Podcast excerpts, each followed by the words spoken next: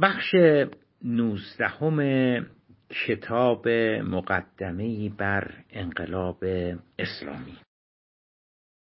با عرض سلام و ادب خدمت همه دوستان و عزیزان. دیشب رسیدیم به اینجا که اواخر قرن نوزدهم اوایل قرن بیستم یک امواج مدرنیته وارد ایران شدن و موتور اصلی به وجود آوردن این امواج در ایران یا وارد کردن این امواج در ایران چون خب این امواج مال غرب بودن دیگه مال خود ما که نبودن که از غرب آمده بودن. منور فکرها بودن روشن فکرها بودن.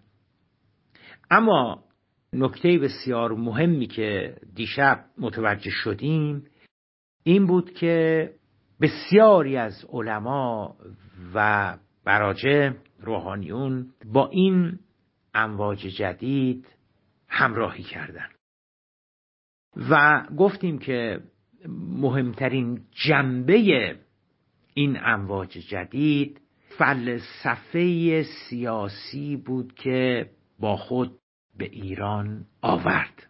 این فلسفه سیاسی که در نتیجه امواج مشروطه وارد ایران شده بود اون بنیان اون ساختار اون دژ یا هر چی دیگری که اسمشو بذاریم چندین هزار ساله فلسفه سیاسی در ایران رو لرزاند.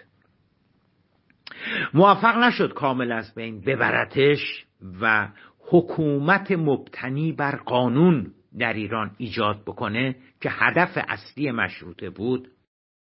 ولی اون نگاه مقدار زیادی فرو ریخ اون نگاه مقدار زیادی ترک برداشت. کدام نگاه؟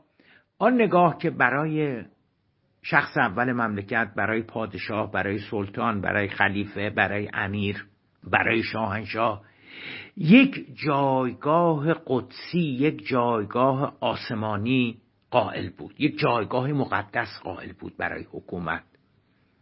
و گفتیم که این قبل از اسلام و بعد از اسلام این فلسفه بنیادی در ایران فلسفه اصلی حکومت و حاکمیت بوده چه قبل از اسلام و چه بعد از اسلام.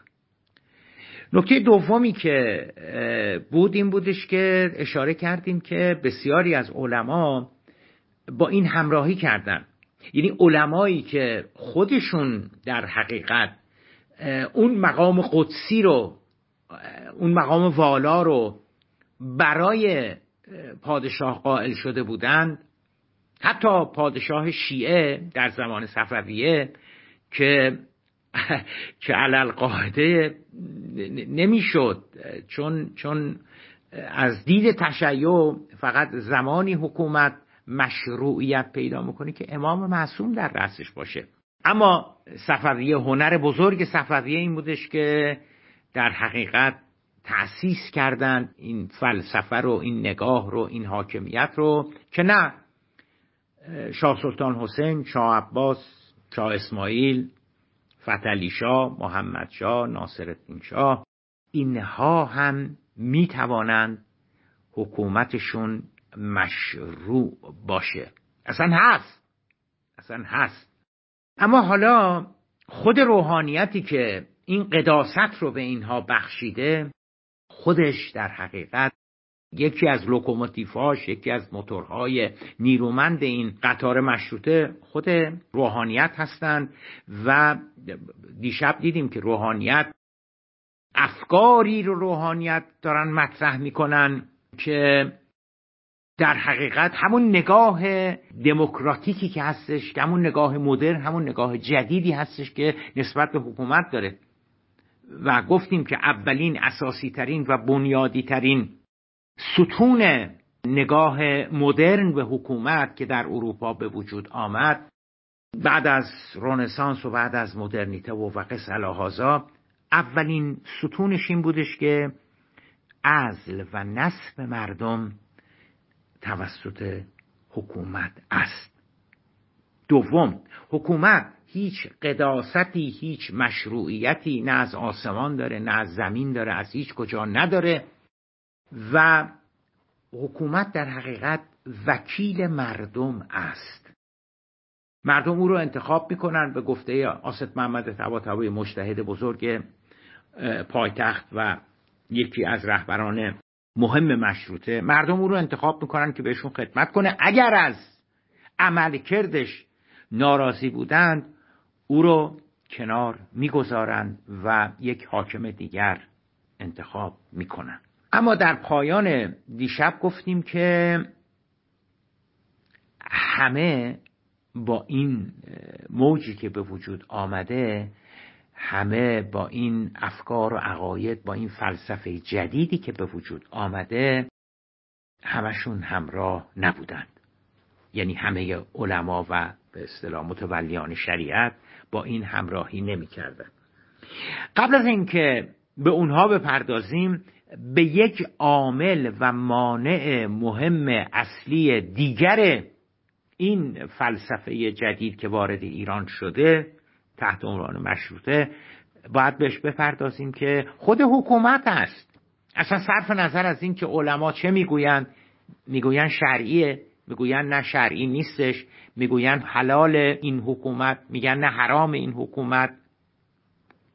اصلا قبل از اینکه علما باهاش مخالفت بکنن یا موافقت بکنن خود حکومت علل قاعده نبایستی خیلی استقبال بکنه. گفتم کدام یکی از ما وقتی میگن که قدرتتون محدود میشه نمی‌دونم می‌دونید ما صندلیمون اگه به ما بگن که آقا صندلیتون ورده بذار اونجا خیلی دوست نداریم. خیلی خیلی خوشمون نمیاد فل واقع چه برسه که به اون بگن که اختیاراتتون رو باید کم بکنیم قدرتتون رو باید کم بکنیم.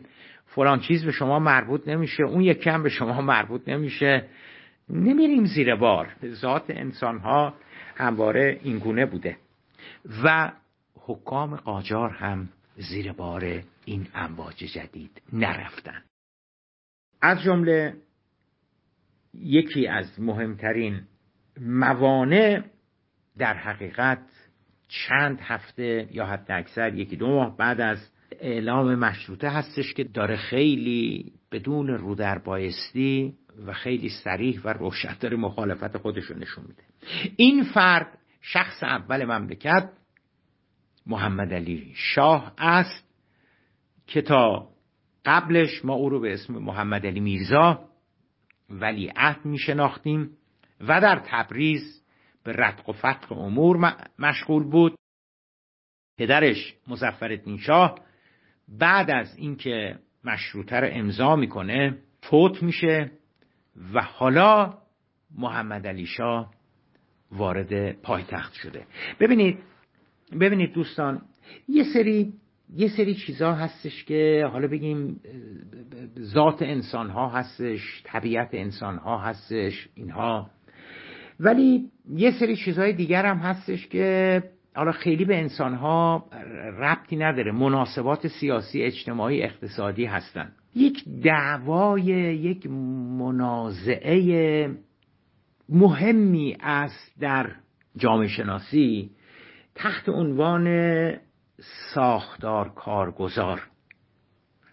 خلاصش این هستش که آیا ساختارها هستن که در مناسبات اجتماعی تغییر و تحولات تعیین تکلیف می‌کنن یا اینکه کارگزار هم نقش دارد؟ آیا آیا ساختار ریاست جمهوری در آمریکا به گونه ای از ساختار جمهوریت ساختار حاکمیت در آمریکا به گونه ای هستش که خیلی فرق نمی‌کنه که کی رئیس جمهوره. ساختار حاکمیت در انگلستان در فرانسه در ژاپن در هند خیلی فرق نمی‌کنه که کی نخست وزیر یا کی رئیس جمهوره.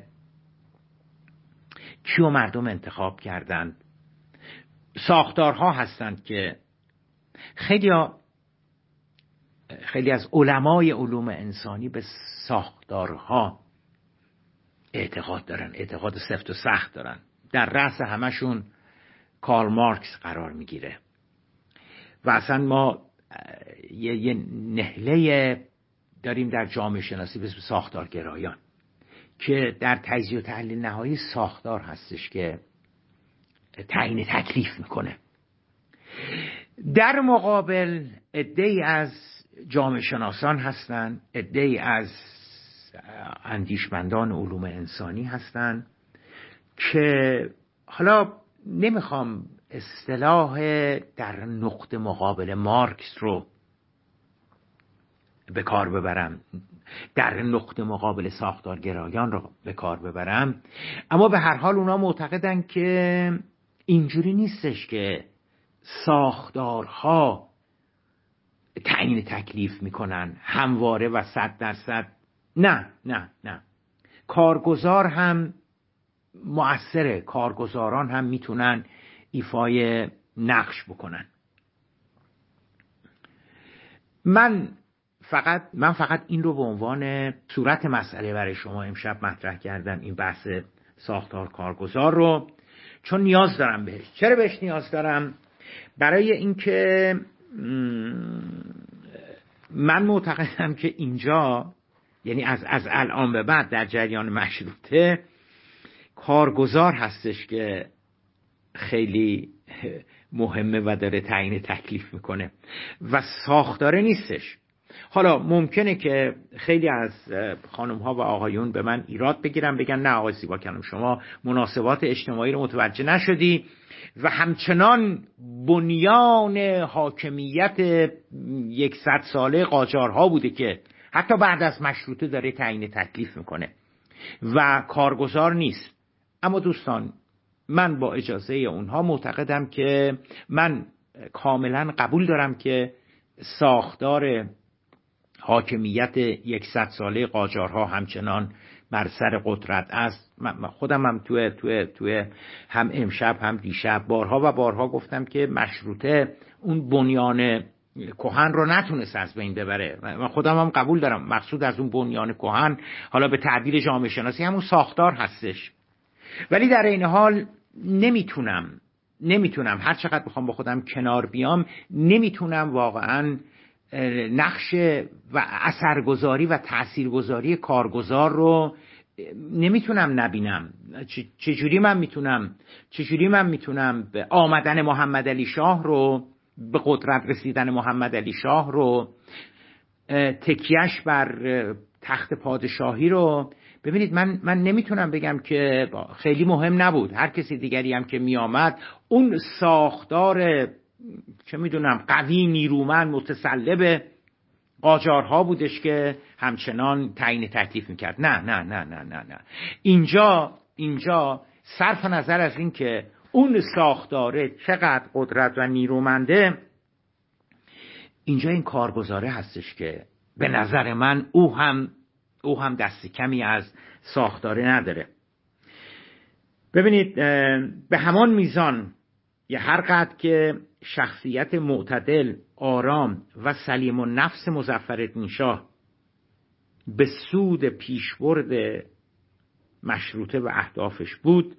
یک دندگی خشونت قدرت طلبی اصرار بر اعمال مطلق قدرت و برخورداری از حد اکثر اختیارات بیپروایی مثل آب خوردن دست به خشونت بردن علیه مخالفین و قلقم مخالفین قلقم بیمهابای مخالفین به همراه تحور بیباکی شجاعت شهامت نترسی محمد علی شاه. من معتقدم که بزرگترین صد راه به ثمر رسیدن نهال مشروطه شد. می‌گویند می‌گویند مظفرالدین شاه آنقدر رقیق القلب بوده که اگه یه مرغ می‌خواستن سر ببرن علا حضرت قبل عالم روش اونور می‌کرده. حالا من نمی‌دونم این چقدر حقیقت داره یا نداره ولی دوستان چیزی که حقیقت داره این هستش که مزفر شاه به هیچ وجه به هیچ وجه بازم تکرار می‌کنم به هیچ وجه اهل خون و خون ریزی ایستادگی در برابر مردم بلغه به ما بلغ نمی‌دونم اصلا و ابدا اصلا و ابدا. و ای بسا ای بسا اگر کارگزار ناصرالدین شاه می بود ای بسا اگر کارگزار محمد علی شاه می بود به این سادگی مشروطه حالا به اون پیروزی های ابتدایی و موقتی که دست پیدا کرد دست پیدا نمی کرد بنابراین توی این توی این اینجایی که ما الان هستیم و داریم بررسی می‌کنیم من معتقدم که نقش کارگزار خیلی مهمه. مزفر شاه می‌گویند که مرغ رو حاضر نبود وایسه ببینه که داره دارن سر می‌برن. ببخشید مزفر شاه حاضر نبود مرغ رو ببینه دارن سر می‌برن. پسرش محمد علی شاه مجلس رو به توپ بس مشروط خواهان را تا اونجایی که می‌تونست اعدام کرد. و و در به در به دنبال سید حسن تقیزاده میگشت. یکی از بزرگان مجلس و یکی از بزرگان مشروط خواه از تبریز. و می‌خواست می‌دونید چرا دنبال چرا دنبال سید حسن تقیزاده میگشت؟ چون می‌خواست با قلم تراش تخم چشم تقیزاده رو در بیاره. اینقدر از تقیزاده متنفر بود. به خاطر اینکه حالا چه می‌دونم حرفایی که تقیزاده زده بود مطالبی که تقیزاده می یعنی اینقدر بغض و کینه داشت و اینقدر راحت می‌تونست خشونت. حالا ممکنه که شما بگید که اینم مثل همون داستان مرغه اینم یه مقداری قلوف شده ولی قلوف نشده. قلوف نشده تعداد کسانی که اعدام شدن بعد از اینکه بعد از اینکه محمد علی شاه مجلس رو به توپ بست. دیگه اون که دیگه قلوف نیستش اون که دیگه اتفاق افتاده.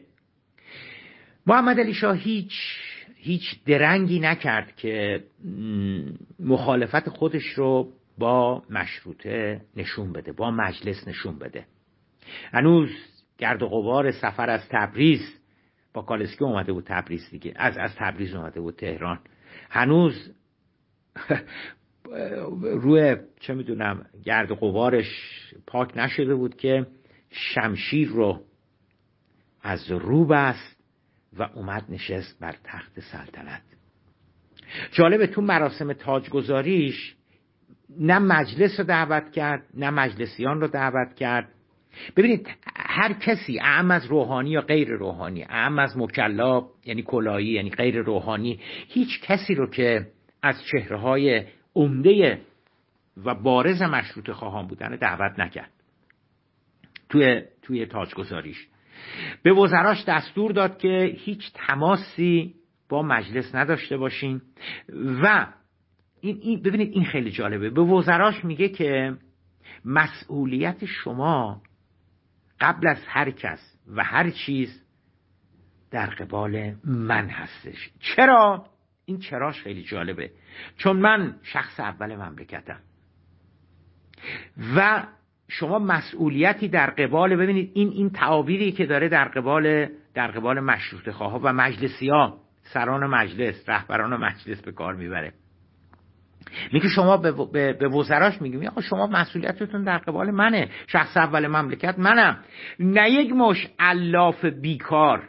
این عین لغتشه. نه یک مش الاف بیکار که اسم خودشونو گذاشتن مبعوثین ملت. یعنی داره اصلا هم همه مشروطه رو داره مسخره می‌کنه. وزرا چیکار کردن؟ مجموعه هیئت دولت چیکار کردن؟ قوه مجریه چیکار کردن؟ قوه مجریه حال گرفتار شدن بین دو رقیب. یکی محمد علی شاه که میگه که مجلس چی کار است؟ مجلس کیه؟ یکی هم مجلسیان که میگن حسب قانون اساسی ما اختیارات داریم ما وظایف داریم اینها. البته این بحث ساختار و کارگزار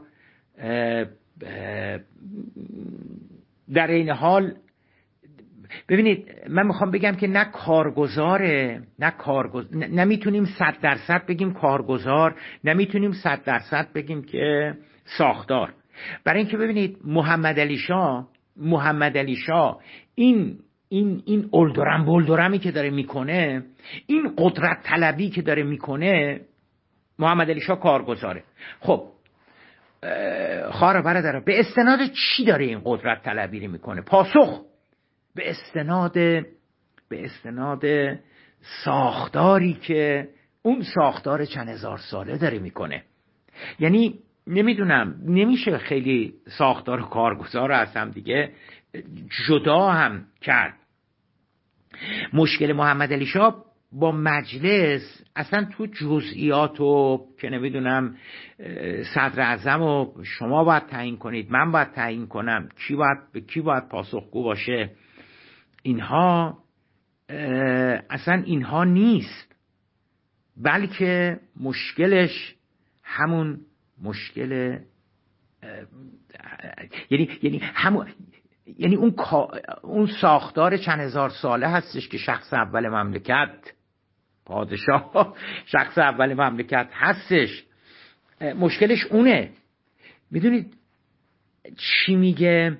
میگه که قدرت از آن سلطنت هستش. و به مجلسیان به مجلسیان می‌گوید که این نقل قولش رو براتون می‌خونم. صفحه 373 کتاب سنت و مدرنیتی میگه من چجوری شما به من میگید من مسئولیت ندارم؟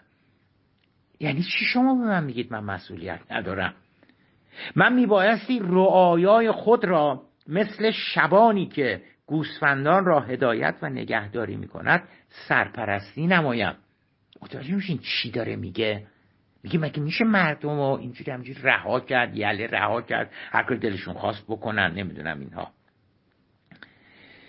در جای دیگر وقتی دریافت که چون ببینید مشروط خواه وقتی متوجه میشن که مجلسی ها وقتی متوجه میشن که اوه اوه اوه چه کسی آمده کارگزار شده چه کسی آمده شخص اول مملکت شده درست نقطه مقابل مزفر شاه است. اونا سعی می‌کنن چیکار کنن؟ اونا سعی می‌کنن که متمم قانون اساسی رو چون خب قانون اساسی که نوشته شده الان دیگه کارش نمیشه کرد نمیشه چیزی ازش کم کرد یا اضافه کرد. میان متمم قانون اساسی رو تنظیم می‌کنن و اساسا متمم قانون اساسی به این خاطر به وجود آمد که وقتی که وقتی با با با این قول بیشاخ و دم قدرت طلب مواجه شدن متوجه شدن که اینو باید اینو باید با متمم قانون اساسی باید اینو مهار بکنیم. اختیاراتش کمتر و کمتر و کمتر بکنیم. ما تا دیروز فکر میدیم ما مزفر نیشا طرف هستیم می‌گفتیم خب حالا مزفر نیشا اگه مثلا چهار تا وزیرم مزف... به عنوان مثال دارم میگم مزفر حالا چهار تا وزیرم انتخاب کنه خیلی رای دوری نمیره. ولی با محمد علی شاه که رسیدن گفتن که یک دونه وزیرم حق نداری انتخاب بکنی. وقتی متوجه شدن که با کی طرف هستن. بنابراین در متمم قانون اساسی تا اونجایی که تونستن اصولی رو گنجاندن که سایه خدا شخص اول مملکت نمی‌تونه هر کاری که دلش خواست بکنه. نمی‌تونه هر رأی رو که به نظرش رسید صادر بکنه. وقتی که محمد علی شاه می‌بینه و می‌فهمه که اه چه چیزهایی رو برداشتن تو متمم قانون اساسی نوشتن و عملا هیچ کاره شده. سایه خدا عملا عملا شوخیه شده ملکه انگلستان. بهشون میگه به مجلسی ها میگه که ببینین. حالا این این قریبه به مضمون من دارم میگم. میگه این این, این لیبرال بازی ها این حق بازی ها این چیزها رو بذاریم کنار. میگه شخص ما رعیت را بزرگترین ودایه می‌دانیم. یعنی امانت و ای که از خداوند در, در کف با کفایت ما قرار گرفته. واضح است که رایی یعنی شخص اول مملکت محتاج رعیت است و دولت ناگزیر از ملت. در برابر ضرب شمشیر نیاکان سلطنت را ارث محقق و حق مسلم نفس نفیس خود می‌دانیم و رشته انتظام امور و آسایش ملت را در کف با کفایت شخص خود می‌شناسیم. این نقل قول براتون از صفحه 373 کن تمام منابش تو اون کتابتون اومده تو همین کتاب سنت مدرنیتون اومده. می‌فهمین چی داره میگه؟ به زبان دیگر به عبارت دیگر داره به مجلسی ها به مشروط خواه به منور و فکرها آسد محمد تبایی با عبدالله بهبهانی به, به, به, به, به, به آخوند خراسانی. می‌دونید چی داره میگه؟ به همه کسانی که معتقدن که حکومت رو ما انتخاب می‌کنیم و اگه ازش راضی نبودیم عزلش می‌کنیم. به همشون داره میگه که اینا رو بذاریم کنار این حرفا رو. میگه نیاکان من با ضرب شمشیر حکومت رو گرفتن. حکومت رو تأسیس کردن. قدرت رو به دست آوردن. درست داره میگه. درست داره میگه. آقا محمد خان با صندوق رأی وزارت کشور قدرت به قدرت رسید. نه آقا محمد خان.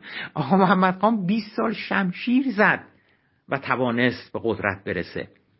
میگه که اجداد من علکی که قدرت به دست نیوردن که. با ضرب شمشیر قدرت به دست آوردن. بنابراین اگه می‌تونین با ضرب شمشیر بیان قدرت از من بگیرین. حالا اون نمیگه. من من قریب به مضمون دارم از زبان اون میگم. اگه ارزشو دارین بیاین با ضرب شمشیر قدرت رو از من بگیرین. اگه نه برین دنبال کار زندگیتون این بسات هم جمع بکنیم همون که به, به, به, به وزرا گفته بود یه مش الاف بیکار. این این این این این این اصطلاح اصطلاح محمد علی شاه به به مشروط خواه به مبعوثین ملت بود. اونا رو یه مش الاف بیکار می‌دونست که کار زندگی ندارن جمع شدن توی یه جایی به اسم مجلس. خب میشه که تصور بکنیم که این فردی که معتقده که قدرت رو اجداد و نیاکانش به ضربه شمشیر به دست آوردن حالا بیاد اینو واگذار بکنه به مشروط ها و بگه که بگه که خب حالا اشکالی نداره. تا الان ما بودیم حالا شما نه نه نه. میسته و مشروط ها به نظر من حالا دیگه اینا خیلی به, به بحث ما مربوط نمیشه. مشروط ها خیلی جدی نمی‌گیرن در حقیقت.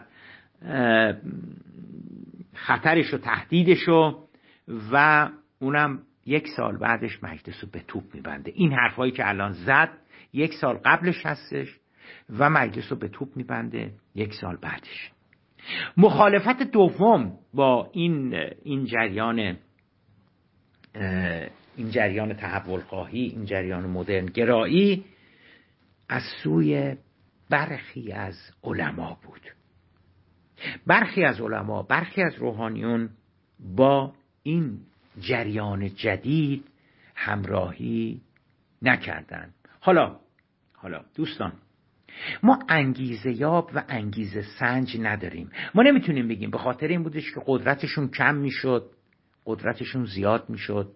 منافعشون در خطر بود نبود. نه نه نه نه. ما, ما اینا نمی... ما چیزی که می‌تونیم بگیم این هستش که می‌تونیم حدس بزنیم که چرا مخالفت کردن. ولی اینکه حالا بگیم انگیزه یابی بکنیم چیزی رو درست نیست. ضمن اینکه چیزی رو عوض نمی‌کنه. ضمن اینکه چیزی رو عوض نمی‌کنه. مهم این هستش که مخالفت کردن. حالا انگیزشون هر چی بود. انگیزشون به خاطر خدا بود. به خاطر امام قائب بود. به خاطر منافعشون بود. مهم این هستش که در نتیجه مخالفت آنها چه آثار عملی مترتب شد و به بار آمد.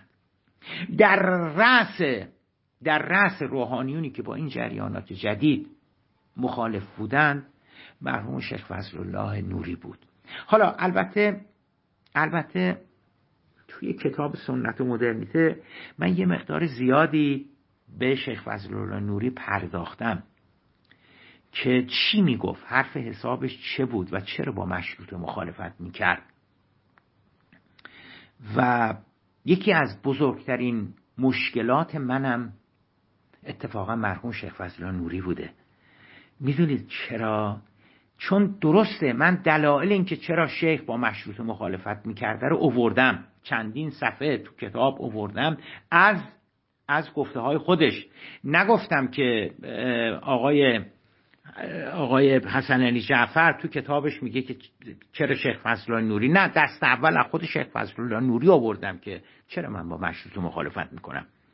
منتها می‌دونید می‌دونید مشکل من کجاست؟ در رابطه با شیخ فضل نوری؟ مشکل من اونجا هستش که بعد از اینکه میگم که چرا با مشروط مخالفت کرد بعد اون وقت یه جمله شیخ فضل نوری گفته اونم اووردم توی کتاب. درست. وقتی که می‌خوان شیخ رو ببرن اعدام بکنن یه جمله میگه میگه که نه آست عبدالله بهبهانی مشروط خواه بود. من نه من ضد مشروطه بودم. اصلا دعوای ما به خاطر مشروطه نبود. یعنی می‌دونید یه پارچ آب سرد یه سطل آب سرد شیخ فضل نوری میریزه رو سر من. که این همه زحمت کشیدم و به تعبیر خودم و اومدم گفتم که چرا حالا مخالفت کرد. دلایل مخالفتش چه بود؟ ولی خب اونو حالا فعلا ولش می‌کنیم چون چون مسئله مهم نگاه روحانیون به به حکومت هستش. ببینید از دید شیخ فضل نوری همون همون همون کارگو همون همون ساختاره همون ساختار چندین و چند هزار ساله. پادشاه سلطان اسلام سایه خدا و ولی امر مسلمین بود و اطاعت از او واجب. این این این نگاه شیخ فضل نوری به پادشاه است میگه پادشاه سلطان اسلام سایه خداست ولی امر مسلمین است و اطاعت ازش واجب. این باور کلاسیک رو در دفاع شیخ فضل الله از محمد علی شاه در مقابل مشروط خواهان قشنگ میشه دید. یعنی اصلا و ابدا اون چیزی که آسد محمد طباطبایی داره میگه اون چیزی که آخوند خراسانی داره میگه اون چیزی که مازندرانی داره میگه اینا علمای بزرگ نجف بودن رو قبول نه یعنی مثل اونا اصلا فکر نمی‌کنه. دیدگاه ایشون معتقد بود که در ابتدا حالا من باز مجبورم تکرار بکنم هی به من نگین آقا اینقدر تکرار نکن. مجبورم تکرار بکنم چون بگم که ریشه تفکرش کجا هستش. ریشه تفکر ایشون همون همون که از ابتدا دو حوزه دینی و دنیوی این دو حوزه حوزه دینی و دنیوی در وجود حضرت ختم مرتبت صلی الله بوده. برخی از خلفا نیز کم و بیش هم متولی امر دین بودند هم متولی امر حکومت. اما بعدا این دو حوزه از یکدیگر جدا شدند و سلطان و نهاد سلطنت متولی دنیا شد و فقها متکفل امر شریعت. همون دین و سیاست هستم جدا هستند.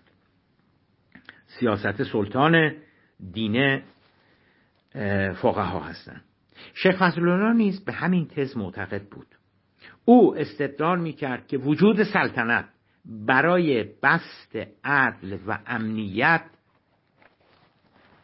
ت مسلمین لازم است و وجود علما هم برای انجام امور دینی آنان. بنابراین از نظر شیخ فضل الله در زمانه ما رسالت نبی اکرم به دو حوزه نیابت در امور نبوت و سلطنت تقسیم شد.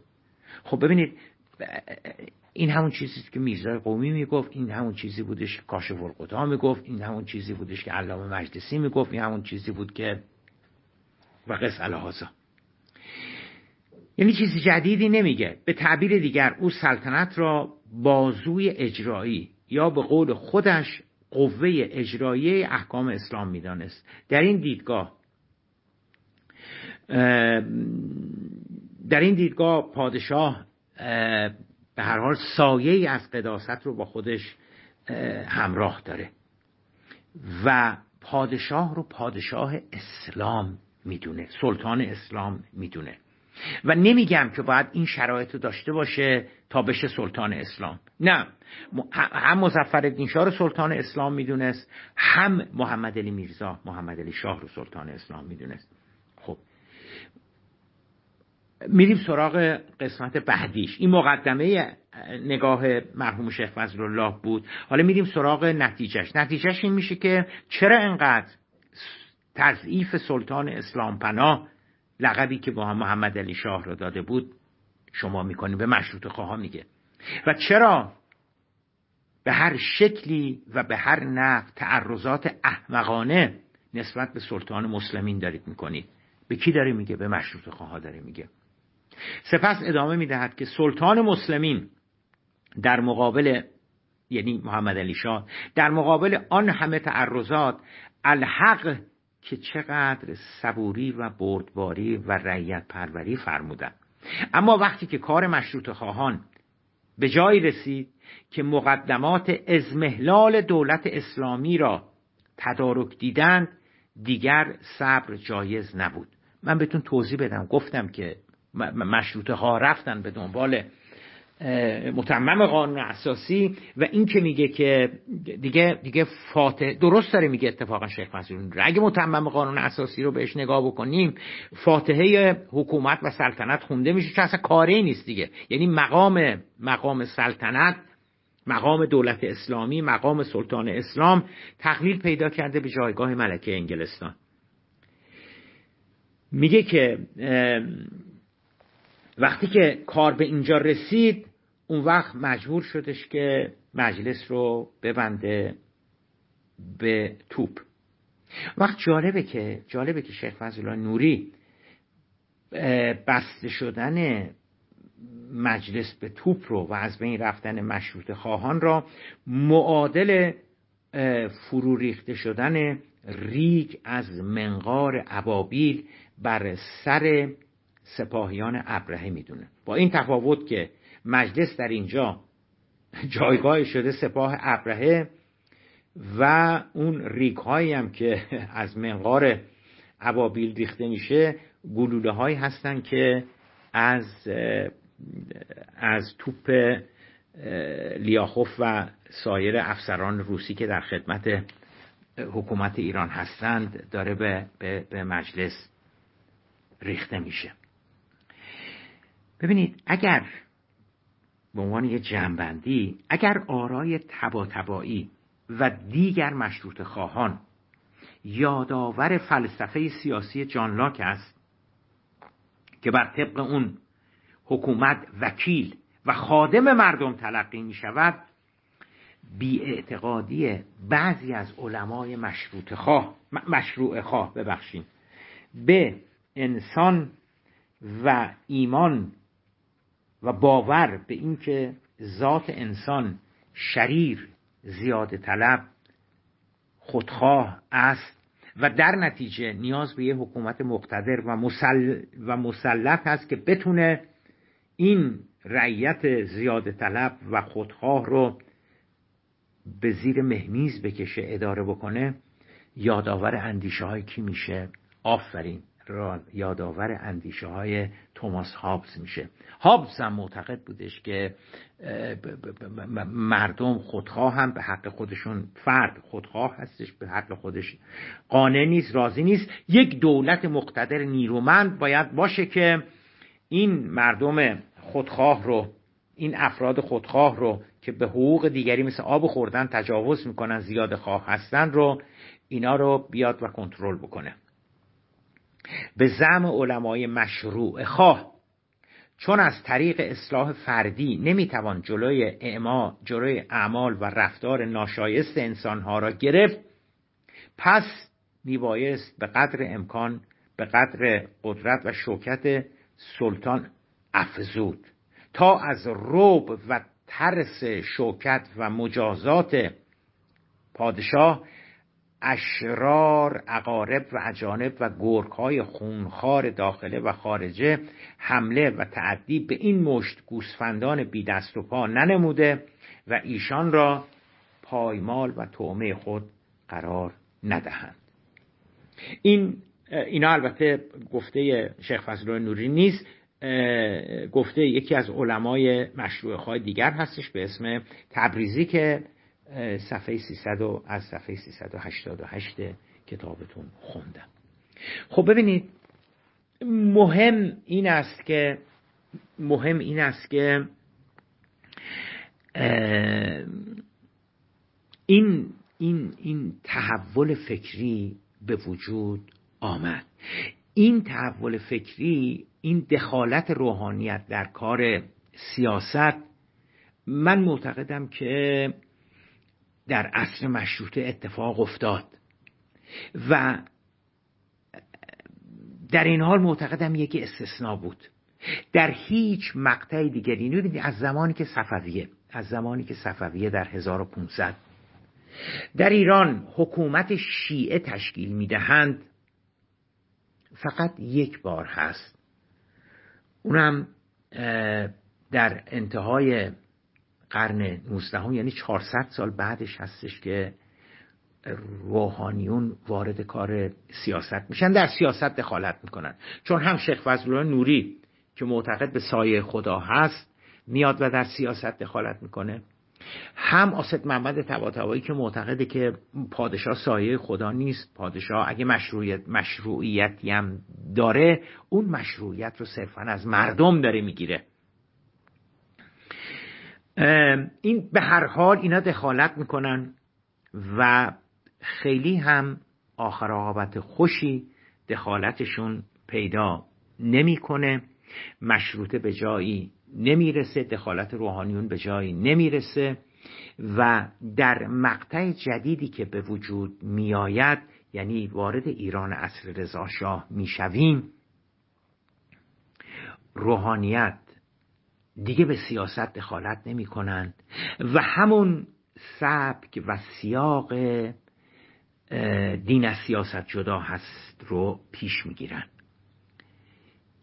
ببینید دارم تکرار می‌کنم چون این خیلی مهمه که یک بار فقط روحانیون وارد سیاست میشن. اونم در دوران مشروطه بوده. حالا صرف نظر از اینکه نتیجهش خوب بود بد بود زشت بود زیبا بود خیر بود شر بود. دیگه روحانیت به امور سیاست کاری ندارن. در تمام دوران رضاشاه روحانیت به سیاست کاری نداره. در تمام دوران محمد رضاشاه روحانیت به سیاست کاری نداره. تا می‌رسیم در حقیقت به دوران دوران انقلاب. پس ببینید این که من چند شب شما رو معطلتون کردم عذر می‌خوام بازم ازتون. برمیگردیم از فردا شب دو مرتبه به اونجایی که یه پرانتز باز کردیم اومدیم به عقب. ولی باید باید باید من این چند شب رو مصده اوقات می شدم برای اینکه دیگه الان فکر می‌کنم این تئوری های توطعه که روحانیت رو اووردن و اینجوری شد و اونجوری شد. دیگه دیگه نمی‌دونم چقدر هنوز برای اینا ممکنه هنوز باشن کسانی که برای اینا ارزش قائل بشه علا رقم این تاریخی که گفته شد اما دین و سیاست از همدیگر جدا بودند و بجز دوران مشروطه روحانیت از زمان به وجود آمدن حکومت شیعی در ایران در 1500 یعنی 500 سال پیش در سیاست دخالت نکرده. حتی اکثر توصیه کردن نمی‌دونم اینها. ولی اینکه ما باید حکومت بکنیم قدرت باید دست ما باشه نه این نبوده. در طی 500 سالی که حکومت شیعه در ایران به وجود می آید اینکه حکومت باید دست ما باشه روحانیون باید حکومت بکنند رو ما در حقیقت نداریم نه در مشروطه می‌بینیم نه بعد مشروطه می‌بینیم. ببینید استدلال های شیخ فضل نوری دیدیم. شیخ فضل نوری چی میگه؟ میگه که میگه حکومت باید دست روحانیت باشه. همه همه همه دلخوری همه مخالفت همه اعتراض همه ناخرسندی شیخ فضلال نوری از چی هستش؟ از این هستش که مشروط خواه خدا عذابتون زیاد بکنه نفرینشون می‌کنه. میگه شما همون همون سپاه ابرهه هستین که برای نابودی اسلام آمده بود و عبابیل ریختن سرشون و درب و داغونشون که میگه شما همون هستین. خب چیکار می‌خواستن بکنن؟ هیچی می‌خواستن قدرت سلطان اسلام رو کم, کم بکنن. یعنی شیخ به خاطر خودش نیستش که داره داره میسته و می‌رسه به جایی که حتی اعدامش می‌کنن. بنابراین فکر ایجاد حکومت اسلامی فکر اینکه علما و روحانیون حکومت بکنند از 1500 تا 1979 80 که روحانیون قدرت رو به دست گرفتن در ایران وجود نداشته. اگرم بوده تو کتاب بوده به عنوان نظر بوده به عنوان تئوری بوده. ولی در مقام عمل هیچ از علما و فقها از 1500 تا 1979 نگفتن که روحانیون باید حکومت بکنن. قبلش هم که اساسا حکومت شیعه وجود نداشته. قبلش هم که اصلا این نظر بوده که یعنی از هزار که امام دوازدهم علیه السلام قائب میشن از حدود هزار میلادی بوده یعنی حدود هزار سال پیش. قائب میشن که اساسا این فکر بوده که حکومت فقط زمانی مشروعیت پیدا می‌کنه که امام معصوم در رأسش بیان قرار بگیرن. 500 سالش که این فکر بوده. در 500 سال بعدی هم که حکومت حکومت شیعه به وجود میآید علما در علما در بهترین حالت در کنار حکومت بودن ولی دین از سیاست جدا بوده و دائیه حکومت نداشتند. خیلی خوب. شبتون بخیر. شما را به خداوند منان می سپارم